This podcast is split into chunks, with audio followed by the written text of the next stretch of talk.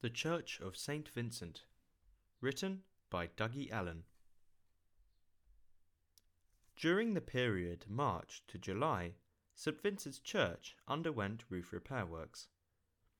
At the same time, emergency repairs were made to the bell cot, along with a more detailed bell survey, to understand their historical significance and to inform any future repairs.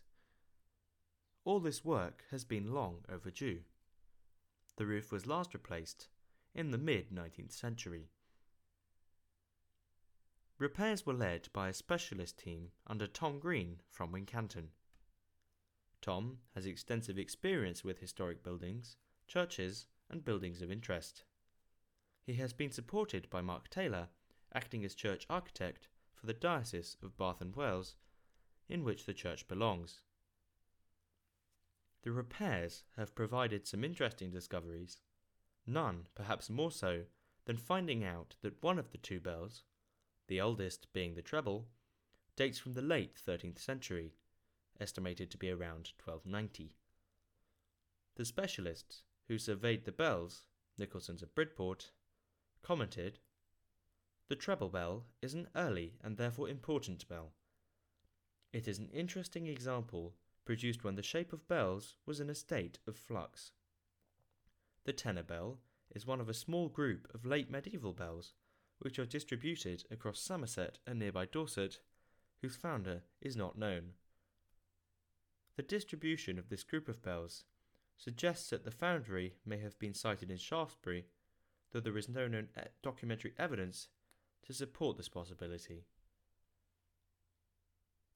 The dating of the treble bell makes it quite a remarkable piece. It's possibly one of the oldest still hanging in England. This, combined with the fact that St Vincent's is Grade 1 listed, makes an already peculiar bellcot somewhat unique. Over the coming months, the building's future needs to be considered in detail. This includes assessing further external and internal repairs, but also the church's role as a place of worship. For many years, it has become very hard to raise the essential funds needed to keep St. Vincent's an active and safe place of worship, especially with so few routine members in the congregation. For this reason, the PCC will now begin to work with the diocese to deliver a long term strategy for the church.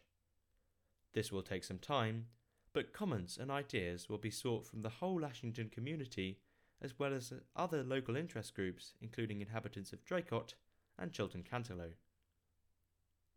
Because the historic fabric of the Grade 1 listed building is at risk of failure or loss, the church has been considered at risk and has been added to Historic England's Heritage at Risk Register. Returning to the history of Ashington's church. The Bell Survey reported that the bells at Ashington are in a pretty parlous state, and must have been so for a good many years. This is sad indeed, our sadness being made all the more worse by the thought that the sound of the smaller bell has been heard ringing out over the community for some 700 years, but is currently not able to do so. Rehanging the bells, as we recommend, would, in mechanical terms, put the bells into new condition in all respects. As such, the parish could expect the bell installation to serve it well for a century or more before major work is again required. It is extraordinary to think that one of our bells was manufactured locally only 230 years after the Battle of Hastings, was sounding at the time of King Edward I, and before the Battle of Agincourt in 1415.